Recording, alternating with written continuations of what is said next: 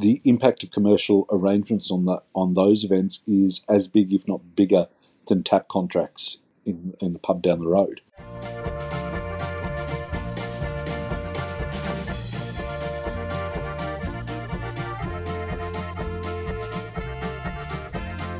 And welcome to episode 448 of Brews News Week. My name is Matt Kirkegaard, editor of Brews News, and as always, I'm joined by my good friend Ian Watson. This episode is recorded on Thursday, the 14th of December 2023. Now, this is going to be our last episode of the year. We were hoping to have Sabrina. She's been in New Zealand and returned with COVID. I've been laid absolutely flat by uh, stomach virus. Ian, you're okay? I'm okay. You, are you, fit. Okay, so we need someone to uh, right the ship. So, unfortunately, for uh, the, the last episode of the year, we are going out with something of a whimper and not a bang. Um, so we do apologise for that. And there's not even a lot of news. So it's just going to be Ian and I having a bit of a chat about the year that was. Um, but I, I, guess something else that's going out with, I, I, guess, a whimper and not a bang is Good Beer Week, um, which announced this week um, that it's going to take a breather. Um, and reading from the media release, although we know some uh, will be sad to hear this news, today we're announcing that Good Beer Week is taking a breather in 2024. The break is essential for Good Beer Week, a long standing highlight for Melbourne and Victoria since 2011, to step back, contemplate, and pave the way to deliver the ultimate beer experience in future years. Our partners, Pint of Origin and Gabs, are still charging full speed ahead, so keep an eye out on socials for more information. I, I'd been hearing for a while uh, or, or, not hearing too much about the planning for uh, Good Beer Week. And uh, we, we've had a number of discussions over the last couple of years about whether beer weeks are still relevant. Um, Ian, uh, you know, what are your thoughts? I'm pretty surprised by this, Matt. Um, bit disappointed, okay. but uh, I, I, am surprised um, and not fully sure of the reasoning for it. Um, in difficult times, promotion of industry uh, is surely what, what is needed and showcasing it.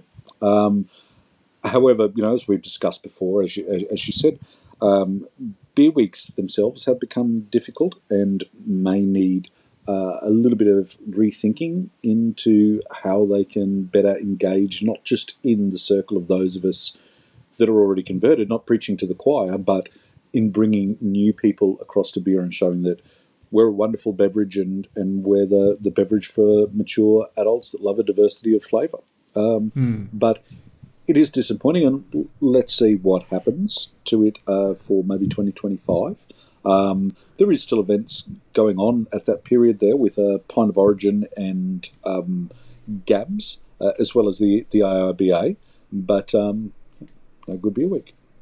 Yeah. Just on the point, I, I don't think where you say that, you know, now more than ever we need to be championing beer um, in the marketplace. I don't think the decision has anything to do with um, taking away from that. You know, I, I, think anyone involved in Good Beer Week, because I mean, the, the IBA acquired Good Beer Week, uh, you know, around the time that they became the IBA, and they did because I believe that you know Good Beer Week had largely been not quite volunteer, but was very much not for profit, and I think it was not only not for profit but not making profit, um, because for all of the love um, that people had for the week, and you know as much as people like going uh, to events um, you constantly heard from uh, you know breweries about the cost of being involved, and then if they partner up with a venue,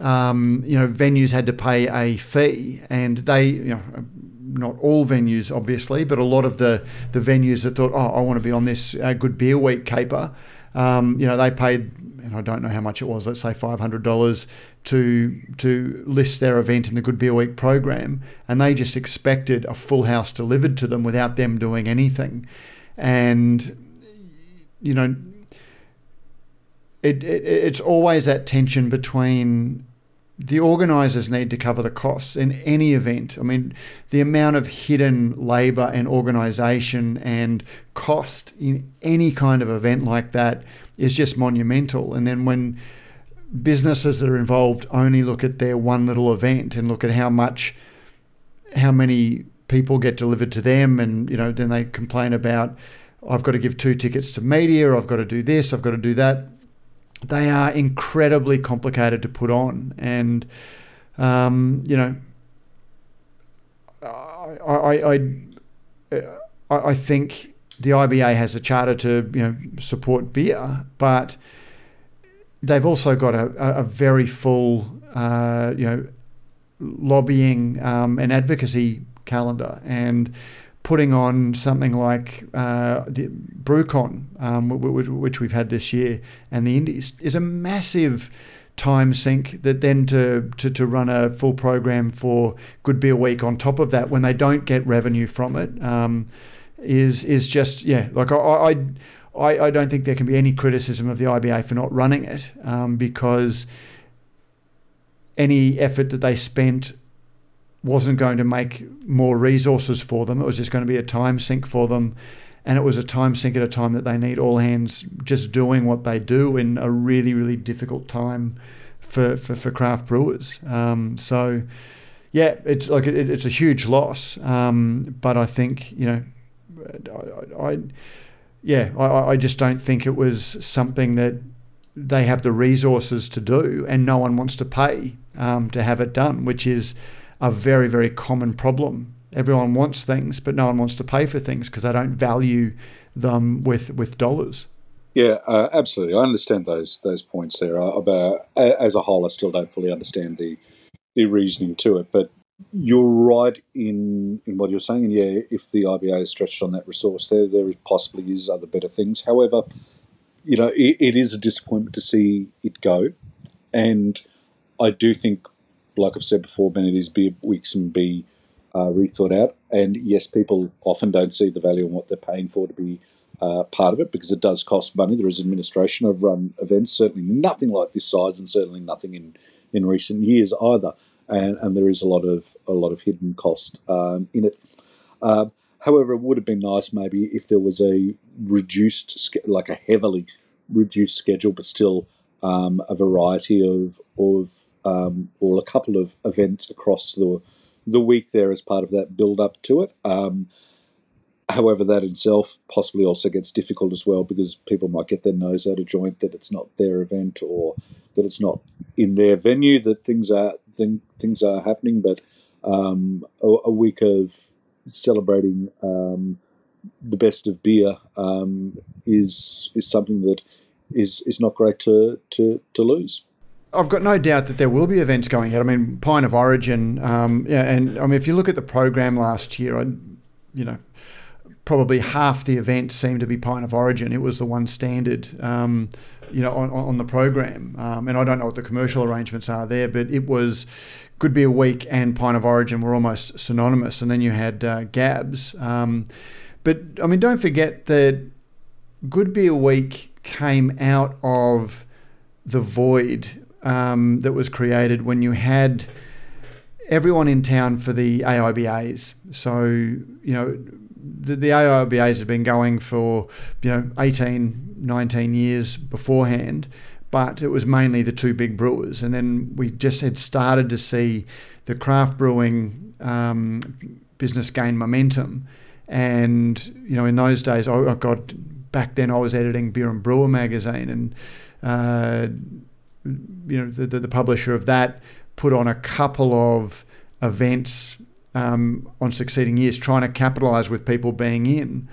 But you know, he, he tried to make money um, on them, um, which you, you, need to because it was a business. And I don't think they ever delivered. They never had the full support. Um, I think people got burned, so didn't come back. And so after two or three years, it petered out. And he tried a couple of different models and it was really into the vacuum created by that event falling over, but with so many people in town and such unmet need for events to celebrate craft beer. Um, but as a week, and it was brilliant the, the, because it was so organic and it was so fueled by there was a need for the event and there was such interest in it. Um, it, it, it really had that organic explosive growth, but it still needed to be managed and run and you know have those sorts of things uh, you know behind it, um, which it eventually got and more and more professionally. But at the same time, that also happened in a time when you can walk into any bar these days and you know a lot of good restaurants and have a reasonable selection of craft beer. Um, you know, certainly a, a, much better selection than there was when Good Beer Week started. And I don't think the event ever out ever evolved beyond that. Hey, isn't craft beer exciting? We need to do tap takeovers and things like that. And God, you know, you don't need a good beer week to have tap takeovers when you've got 15 venues in a city that are regularly doing tap takeovers that are partnered with breweries. And I just felt that the week became very crowded um, with events that weren't particularly beer focused as such. You know, like there, were some great events. There were some very fun events, like you had wrestling, you had all of these fun events that were designed to catch attention. But like a lot of things, I don't know that they necessarily advanced the cause of beer. Um, they were just great entertainment. And again, could be a week. I don't know that it really advanced, you know, it really evolved with the way that the market changed once there was a much greater supply of beer um, 365 days. Yeah, that's actually a really good point, Matt. Uh, and that's an effect that we've seen on, on beer festivals. Um, uh, uh, 25 years ago, you know, if there was a beer festival on, I, I, there is no way in the world I wasn't there. But 25 years ago, yep. um, I couldn't get much variety of beer.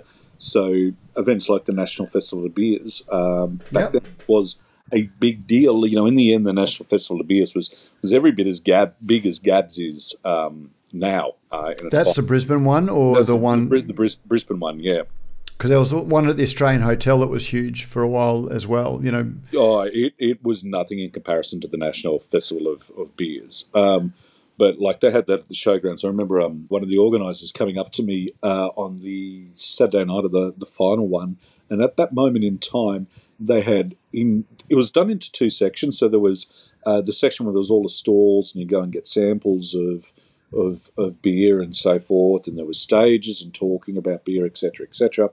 Then there was another big uh, hall, which is essentially like a giant beer bar, which you just wanted to go in and just drink different beer and talk with your mates and so forth. You could, and they had the grand finals on the, the big screen. You could do that. And in the next door section, at that moment in time, there was five thousand people. In the tasting section, uh, there probably would have been another two thousand people, and that was just on site at that moment. Let alone uh, what had been there during that day or had been there in the uh, the day beforehand, the previous session um, as well.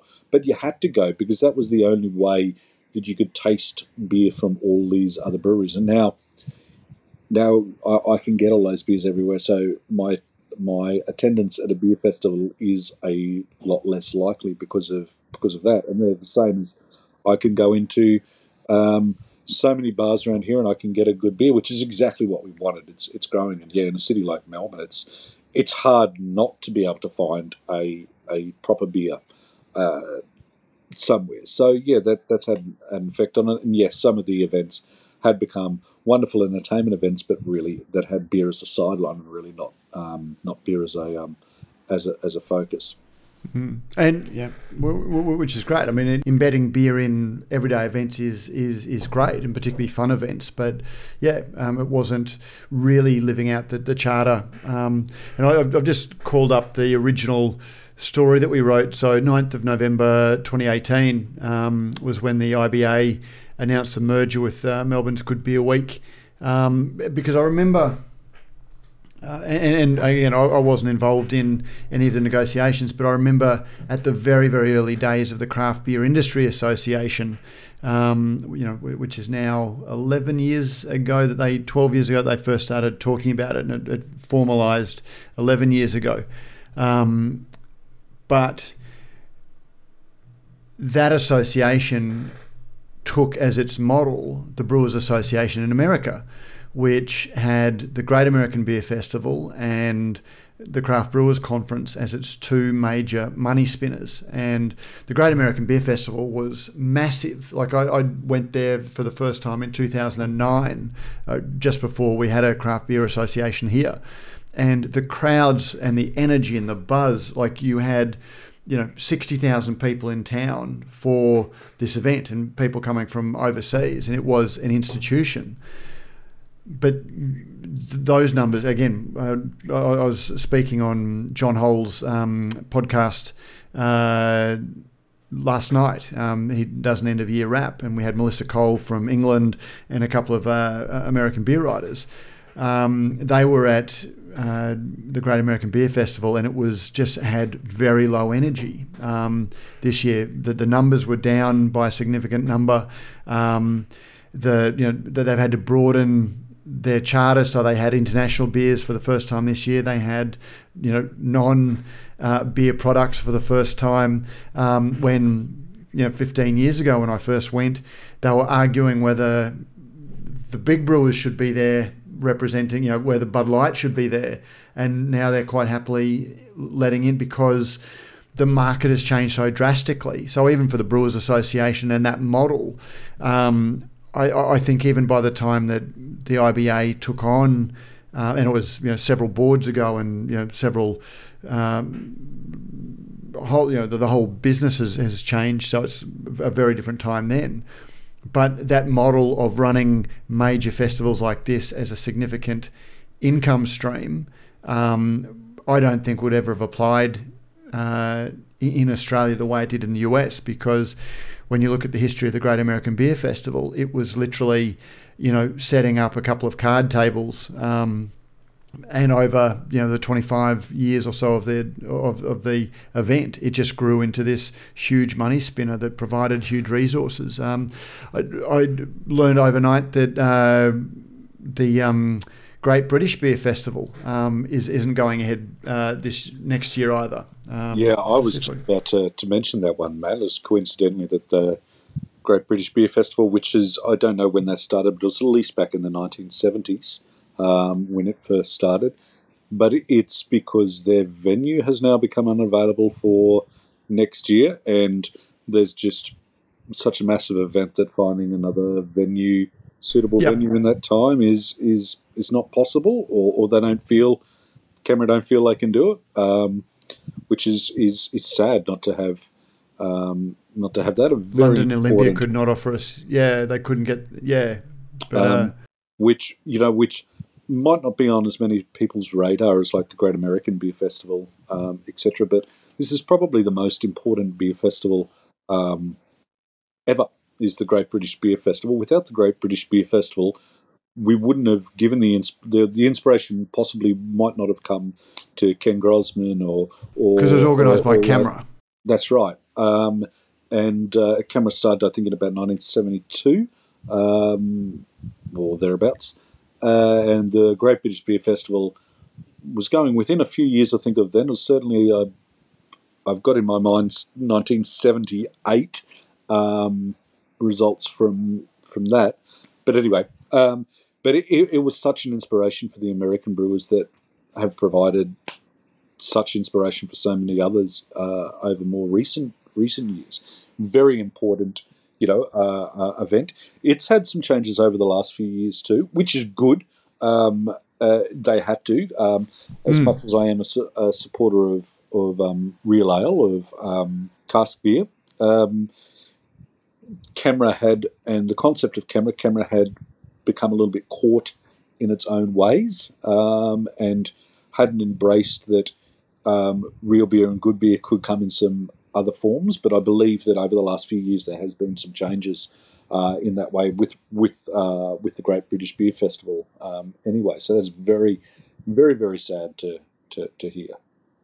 Assuming that beer festivals haven't evolved to keep pace with what consumers want. But you know, we've seen gin festivals. I've seen, you know, there there's been pine. Um, Pinot Palooza, you know, for people who love you know different uh, types of wine. There have been a whole lot of um, festivals come up. What do you think the future of a beer festival should be? And it'll be interesting to see Gabs, you know, how, how Gabs goes uh, in 2024. My thoughts, and then I heard someone else say this within the last year um, as as well, which galvanised my thoughts, is that it's micro festivals um, around specific um, things rather than big general festivals. So, you know, look, look an obvious one is um, like Juicy Fest here in Brisbane, a little beer festival. Uh, mm-hmm. Hazy IPAs aren't my thing, but I, I, went there. It wasn't just hazy IPAs, lucky for me. Um, and it was a really well run um, event. Or uh, Felons up here did Lagerpalooza. Um, they were struck a little bit by um, what might have it was, a, like, it was a tough weekend for yeah, them to be doing that. Like good good timing, but it actually probably wasn't. Um, be doing it on those grand final weekends. But it was a really cool event. It was just all all all lagers. Um, some interesting food options there. I was actually very impressed by that, and, and um, the nature of the event actually reminded me a bit more of uh, beer festivals from quite some time ago. But I think focused ones uh, around that. Um, yeah, micro. Let's call them micro festivals. Uh, yep. Probably the way to go, rather than try to get every beer in the country all on one side and then um, trying to think what can we do entertainment wise, and events end up becoming um, music festivals. Just happen to have um, some beer at it, uh, which don't get me wrong, I love music too, so I like those two things together. But I think having focus ones, and that's where we can really put attention onto the beer itself, um, and it's in a way uh, a little bit of an education. Because you imagine if someone you you had a good friend that was into beer, let's say that's you, Mm. And um, but let's not be you for the moment. Let's be your mate that you've invited to come along to. Uh, I'm going to use Lagerpalooza as an example to to come along to Lagerpalooza. Oh, what is it? Oh, it's a beer festival. It's all lagers. Oh, okay. What is a lager? And that's that point. Or it's okay. This is just an IPA festival. Um, oh yeah. Well, what actually is an IPA?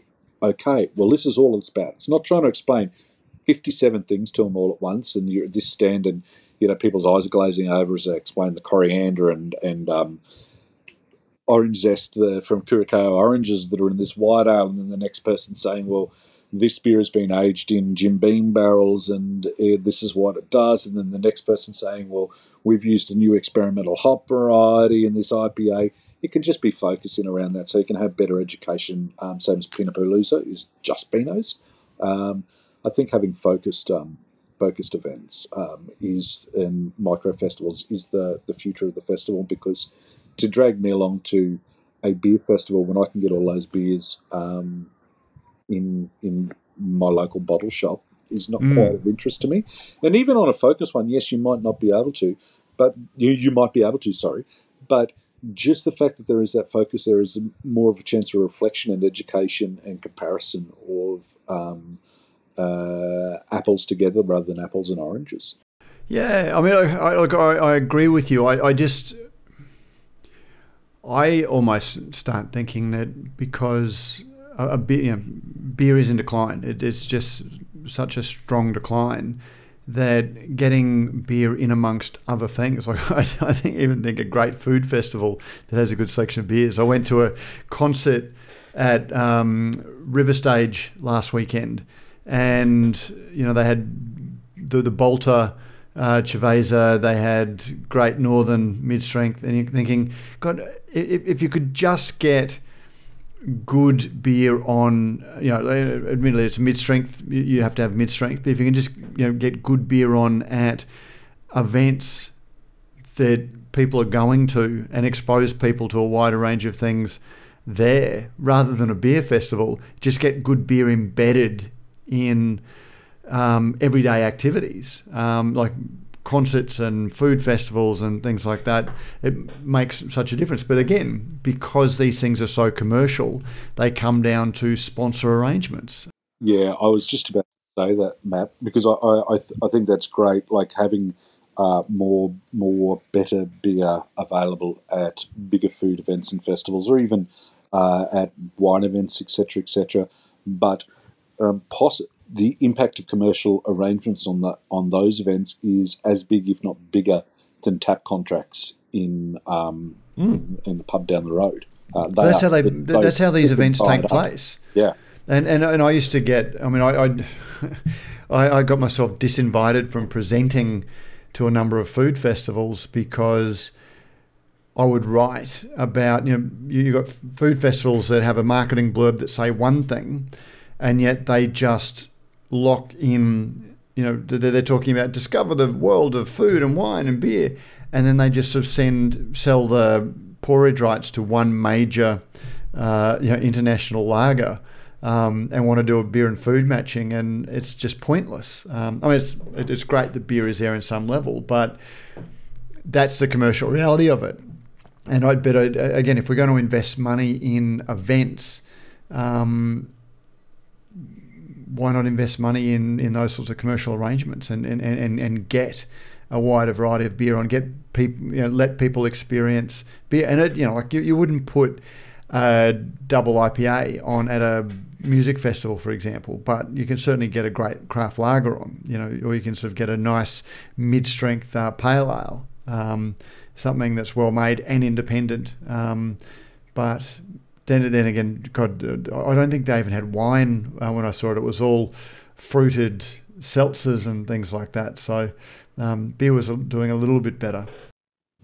I do find it funny at those events that um, where you're you're mentioning about having to have mid strength, um, that the beer has to be mid strength, but the wine is full strength. Um, well, that suddenly occurred to me that maybe that was why there wasn't any wine, um, and because everything was around about the five percent, so it was a there, bit more there of a some measured. movements of, of mid-strength wines um, coming now, uh, which I've tried one or two of and surprised me. Um, but I went to a music festival at a. I'm not going to name the venue actually, um, or actually I'm not even going to name the region because it'll be too too easy to it was um, essentially just wine there, and I, I um, this is a long time ago, and I went up to um, the beer was only mid strength, the wine was full strength. I went up to get a glass of two glasses of wine, one for me, one for my my wife, um, and that was going to be it for her for the day. That was her sole glass of wine for um, the week uh, because she was pregnant at the time, and uh, I was going to be driving. She didn't know that roads in that area, and they would only sell me a full bottle of wine. And I said, okay, well, how is this responsible service of alcohol when you are making me buy 750 ml of an 11.5% drink when the beer you serve has to be 3.5%? They went, well, that's the way it is. And I said, well, I'm in the liquor industry too. This is not responsible service of alcohol. And long story short, they um, they backed down on me and, and gave me uh, two free glasses of wine because they, they realised that yes, it, they'd probably get in trouble if they if it was yeah if it was found out that that's what they're doing. But how ridiculous is that? I can buy only a mid strength beer, but I have to buy a full bottle of full strength wine.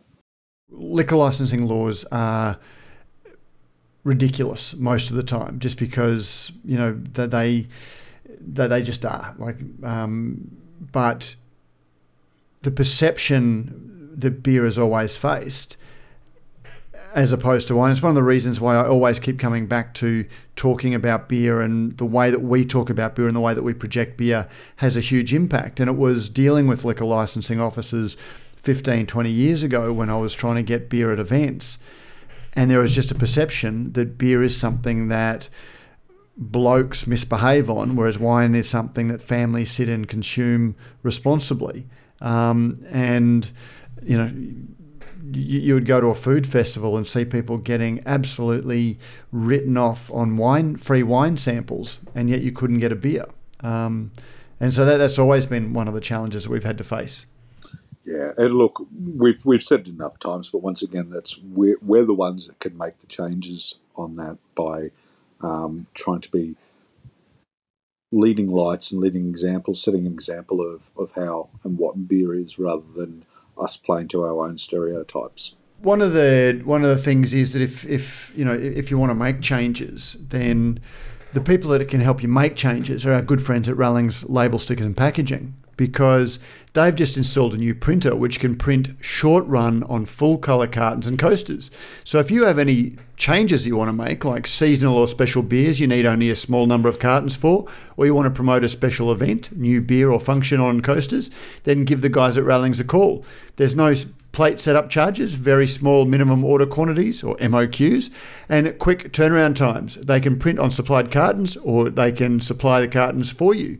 The coasters might be worth thinking about for promoting GABS votes, which is a big topic at the moment, uh, as they can be printed on both sides, and you could even work with some local businesses to advertise on the back to cover your costs. Your branding on one side and the local plumber or mechanic on the other side. Of course, all of the other products and services are still available. Labels, shrink, sleeves, tap decals, blank cartons, trays, etc., give Brad, Paul, and the team at Rallings a call on 1300 852 235 and they'll be happy to help. And I do have to say that just before we went to record, Brad called to just to say, "Oh, look, could you also slip into our message, Merry Christmas from everyone at Rallings?" So he uh, he was actually it was lovely. He was actually thinking of all of our uh, listeners and all of their great clients. So there we go. Actually, a story from a guy called Professor Scott Galloway, who I've mentioned a couple of times. He was one of the people that talked about Ozempic, um, and you know has some interesting thoughts about that. But he posted an article called Firewater that I shared in the Radio Brews News Facebook group. Password saison um, that just sort of really looked at the way alcohol is being uh, demonise the, the, changing attitudes to it. Um, consumption is going down, but also it was a really interesting take on the social traditions that are being lost because alcohol has been part of those. And it's something that I, again, this is, you know, cognitive bias because it leapt out to me because it agrees with what I, what, what I often think is that, yes, we need to be more mindful about our drinking, but you know, and, and we haven't always approached alcohol well, but the reason that they are a very important part of our social activities and our social bonding rituals is because it does actually trigger you know trust and bonding within us when it's used in in moderate amounts. And that, that you know that there is the risk that not having these things um, you know if if the anti-alcohol movement goes too far. And funnily enough, very soon after I, I read that, and having, you know, often said that there's not enough pro beer and drinking, there was a very interesting um, article in uh, a publication called Euractiv. Again, both are in the uh, Radio Brews News Facebook group. But it was the president and CEO of the World Brewing Alliance, who I don't I don't know what they are but he talked about 90 years ago this week, the United States repealed prohibition, ending the 13 year failed experiment of banning wine, beer, and hard liquor. Despite this history, the temperance movement is alive and well, driving prohibitionist policies, promoting the idea that all alcohol has the same negative impact on society and that there is no safe level of alcohol. Um, and there's some very good lines in there where he looks at um, why do policies that nudge consumers towards lower alcohol products like beer result in better population level outcomes? He, he talked about places like Russia and other countries that had uh, you know banned hard spirits and banned um, other things. Um, the answer comes from something called the substitution effect, while any alcohol can be abused, uh, abused, if a consumer substitutes their usual high alcohol drink with a low alcohol drink, they'll consume less alcohol in that drinking occasion. If that shift in choice happens at the population level through policy changes, we see the harmful use of alcohol reduced thanks to the substitution effect. Um, but then there's also, you know, beer, and you know, whilst we hate paying excise on beer, the way that excise is staged that just in the course of the last 15 to 20 years, what is considered in Australia mid strength, uh, full strength beer has fallen from 4.9 to 5% down to the low 4%, 4.2, 4.3%.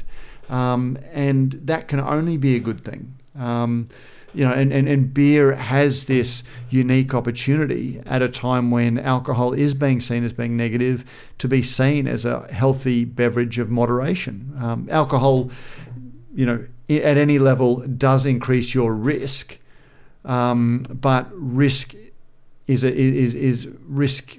You know, isn't an absolute thing. Um, you know, it's it's a, you know, and how many of us know that if we don't eat bacon or if we don't look at our phone, the risk of having an accident um, reduces. And yet we still do these things. But you know, if we can steer people towards better choices, then it can only be a good thing. And beer has an, a unique opportunity. So that was what I picked up in my reading. If you want to find out a little bit more and read both those articles, they are in the Radio Brews News Facebook group. Yeah, absolutely. I'm going to have to. I haven't had a chance this week to, to check those out, but I'll definitely make sure I, I, I do. And yes, beer is the, the drink of moderation. I know there are examples either way, but it does seem to have its sweet sweet spot traditionally, sort of between four and six percent alcohol, which is very moderate uh, compared to to um, everything else. And certainly there are social benefits, and it's it's something that has brought us together for ten thousand years or so of, of, beer and wine um, consumed in in moderate ways has led to some wonderful outcomes low, consumed in non-moderate ways has led to some terrible tragedies for people as well.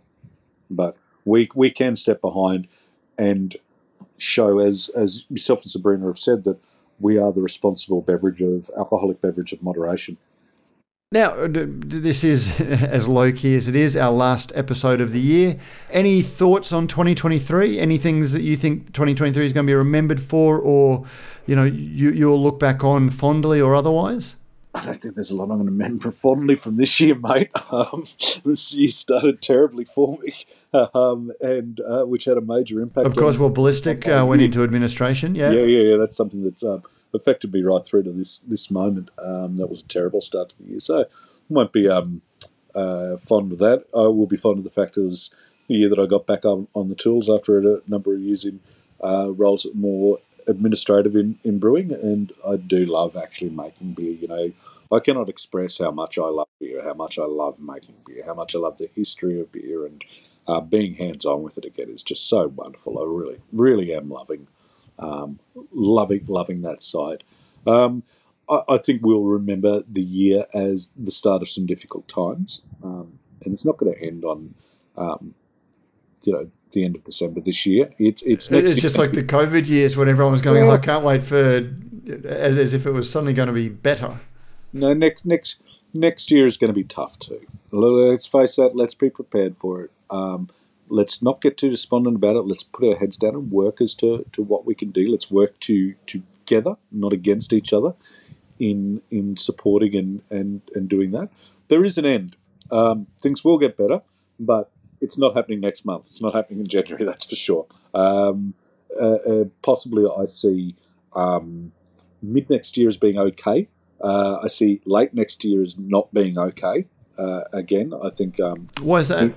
I, I think we'll have a little bit of a rebound in mid year, but uh, I think it'll be a a false false dawn. Is that a term? Um, a, a, little bit of false hope of people uh, and the economy swinging because people think that they want it to swing. And like I'm just shooting shit here and saying this, you know, hmm. being told. Oh, but, but, but, but, we don't know. Yeah, it, it's. I, I think that we might see a little bit of um, consumer hope there then, but a little bit of reality sets in, as we always have in that September October each year, which never great um, months in the brewing or hospitality industry because it's that period of year where people realise that Christmas is not far away and I don't have the funds for it. Um, so I think we'll see maybe a little bit of fo- false hope there, uh, just as we saw with COVID, where people were like, "Oh, that's come to the end," you know, and, and wanting to push, but then realizing no, we were still in it, um, and so I could potentially see that that that happening. But I, I think we're eighteen months away, really, from um, things starting to to truly um, start to head to more positive times, but we never know. What's 23 going to be for remember for for you, Matt? Well, the, the, administrations, I wasn't as impacted by them as you were, um, but it's certainly the, the, the businesses that we've seen close or go into administration much more visibly than than we have in the past. But I I have a real fear that you know there, there are a lot of people. I get the feeling that there are a lot of businesses that are holding on, hoping for a great summer trade, um, because you know, and we've said this on the podcast before that after a couple of wet years, um, that you know, El Nino's due back. It's going to be hot. It's going to be dry. Um, it's good beer drinking weather. Um, we're long enough past COVID. Hopefully, the interest rates will slow down. There's all of these things that um, I'm hearing people say, I'm hoping, I'm hoping, I'm hoping. But it's kind of like I'm just ho- I'm just holding on until we get to that stage. And you know, if it's not a great Christmas trade, and I'm not hearing a lot of stories about people saying how packed venues are at the moment. Um, you know, hospitality sounds very hard, and if hospitality is hard, people who supply hospitality aren't going to be doing very well. Um, so, you know, I just am preparing myself for you know when credit card statements roll in in January. Um, what that's going to mean for the hospitality sector and the and the brewing sector. Um, I I think you're right in that, Matt. And look, um, we're still so very early into the summer season here at the moment. Uh, however, from what I can see and what I, I can observe, it's not great. When you compare it to um, 21 22, uh, it's seeming about on a level with that, which was also a pretty shit um, Christmas summer. Uh, that was for different reasons, though. That was everything had really opened back up from COVID, but everyone was too scared to go into the market. We're starting to get hit by a COVID wave again. Like there's again talking about illness. I think uh, you know, like Sabrina and I have both been down this week, and I, I think if enough illness washes through, um, you know. I'm seeing a lot more people wearing masks again, you know, voluntarily. Um, and that's a very visit that, that has a very visible impact on people's mindsets um, when they see people wearing masks. So, you know, it, it's just going to be interesting. Yeah, I, I don't see this. It's like I said, we're so early into it. It's not looking as um, bad as I thought it might mm. be. We are, have been helped by the fact that it's brutally hot. Uh, well, it is where where where where, where we are um, brutally hot. But when you factor that in um, to it, the reality is it's not looking to be the saviour. Um, and I never thought it really was going to be the saviour. And I do think that next year we are going to see more administrations. That is absolutely going to happen. More so than administrations, we're going to see some genuine closures um, or liquidations next year. Um, I, I, just cannot see that not being the case. We're quite possibly may see some that have gone into administration this year uh, or, or, in recent times actually hit hit that point again and have to have to, to li- liquidate. Um, it's just a reality of the world of business, and we've coasted through for so long that it had to catch up with us, and it is difficult economic times. So um, that is going to happen, and that's not to be doom and gloom. That's just a reality. It's kind of like when people ask you your opinion and you tell them your opinion, you know, you kind of go, well, I'm not, I don't have a, I, I don't have a stake in things not going well. I don't have an interest. I don't want things to go well.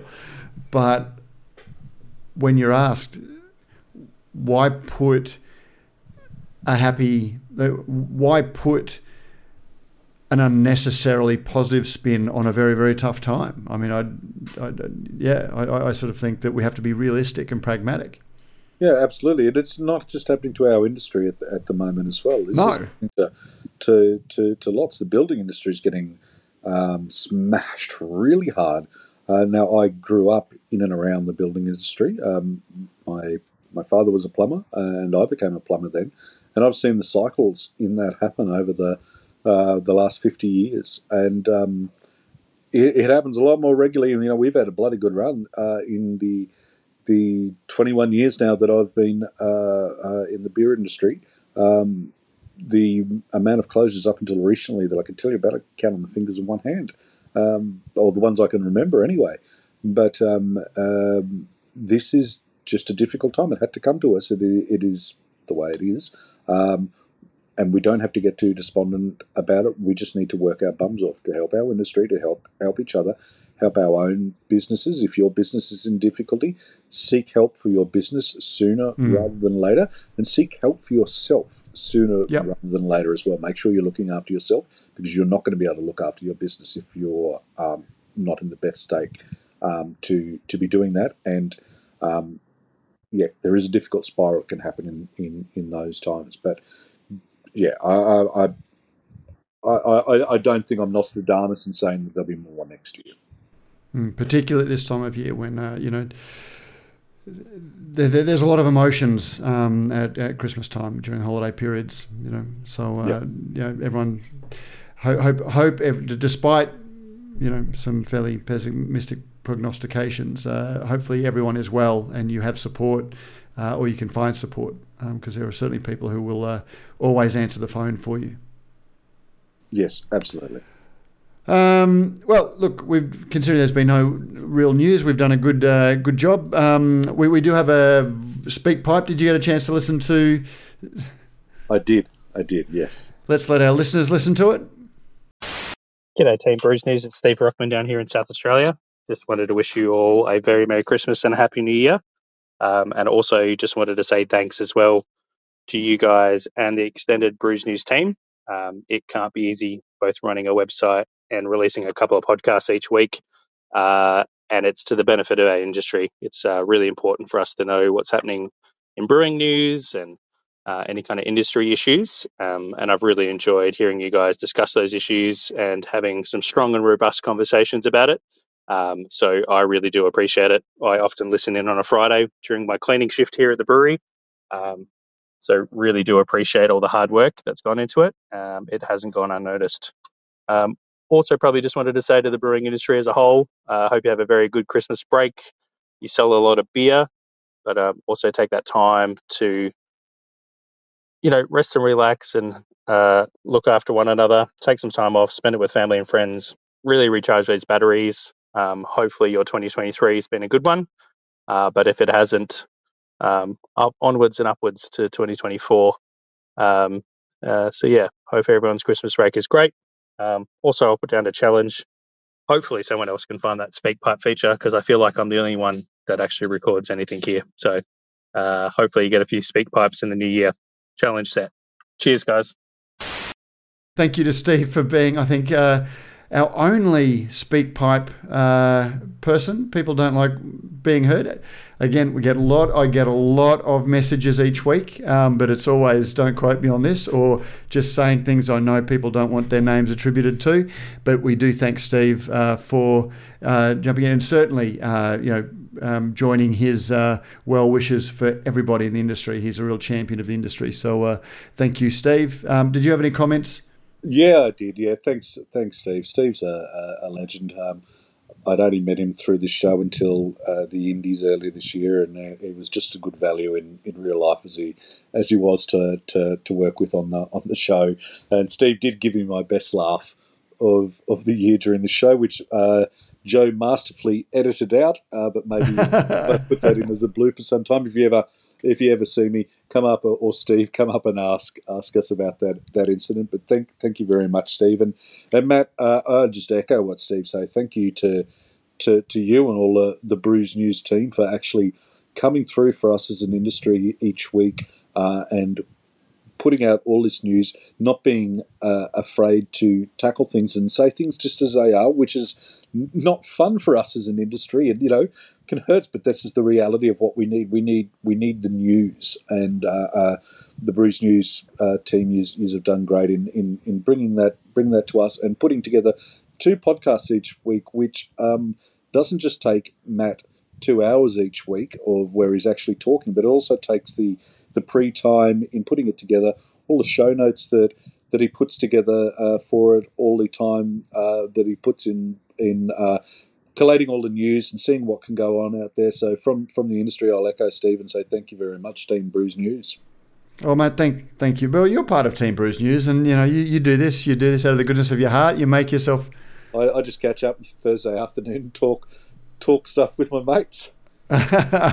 and that's what it is. And it had some really nice uh, feedback. Um, actually, thank you to all the people who shared their Spotify um, listeners. I don't actually listen to the podcast on Spotify, so I don't I don't have mine. But the number of people who listened a lot, um, you know, thank you very much for that. And you know, that's very gratifying um, to to see those because you know, whilst it's very nice to hear Ian, you know, thank you say that, but you know, it's it's the people who make the beer and it's the people who listen. And uh, you know, at the moment, Ian and I are just having a chat to each other forgetting that there are people out there that listen. So I, I, describe it as like talking into a dark room. You just don't know who's there listening, and to hear that people have and people respond, um, you know, is, is, very much appreciated. To have people like uh, Steve, uh, you know, take the time to leave a, a speak pipe, um, we, we thank you very much. So, um, and somebody else we have to thank very much is. Uh, Beer Fans, because Mailbag is brought to you by Beer Fans, and uh, Beer Fans creates new fans for your brand. Start selling outside of the same pool of consumers and increase the size of your pie. It's free to feature your beer and merch on the website, with beer fans being rewarded only once a new fan is secured for your brand. If you want to put your brand in front of more beer fans, reach out to the team via email at join at beerfans.shop or click the link in the show notes to start your seven minute onboarding process. Uh, and that's the link in the show notes. Um, yeah, so that's I think that's about it. Um, I, I, do also have to say, Ian, uh, it, it's not just uh, you and I and Sabrina and you know the, the, various guests that we've had on. It's also our producer Joe, who we are finishing with this podcast because Joe is having a very well earned break herself, um, starting tomorrow. So this will be one of her last acts of service for the year, and we thank Joe for all of her great work um, and uh, some of the creative show titles and her just general patience with me. Um, so uh, thank you. Oh, her her editing. Uh, I think I shouted out to her once uh, about it. So you know, back when I was playing around with music and, and I was involved in radio, I got quite familiar with um, audio editing. Had a great studio at home, so I know what it takes to do an edit. And some of the things that the Joe's edited out and made us sound so smooth and seamless is has, has been remarkable. As seamless as a Rallings ad.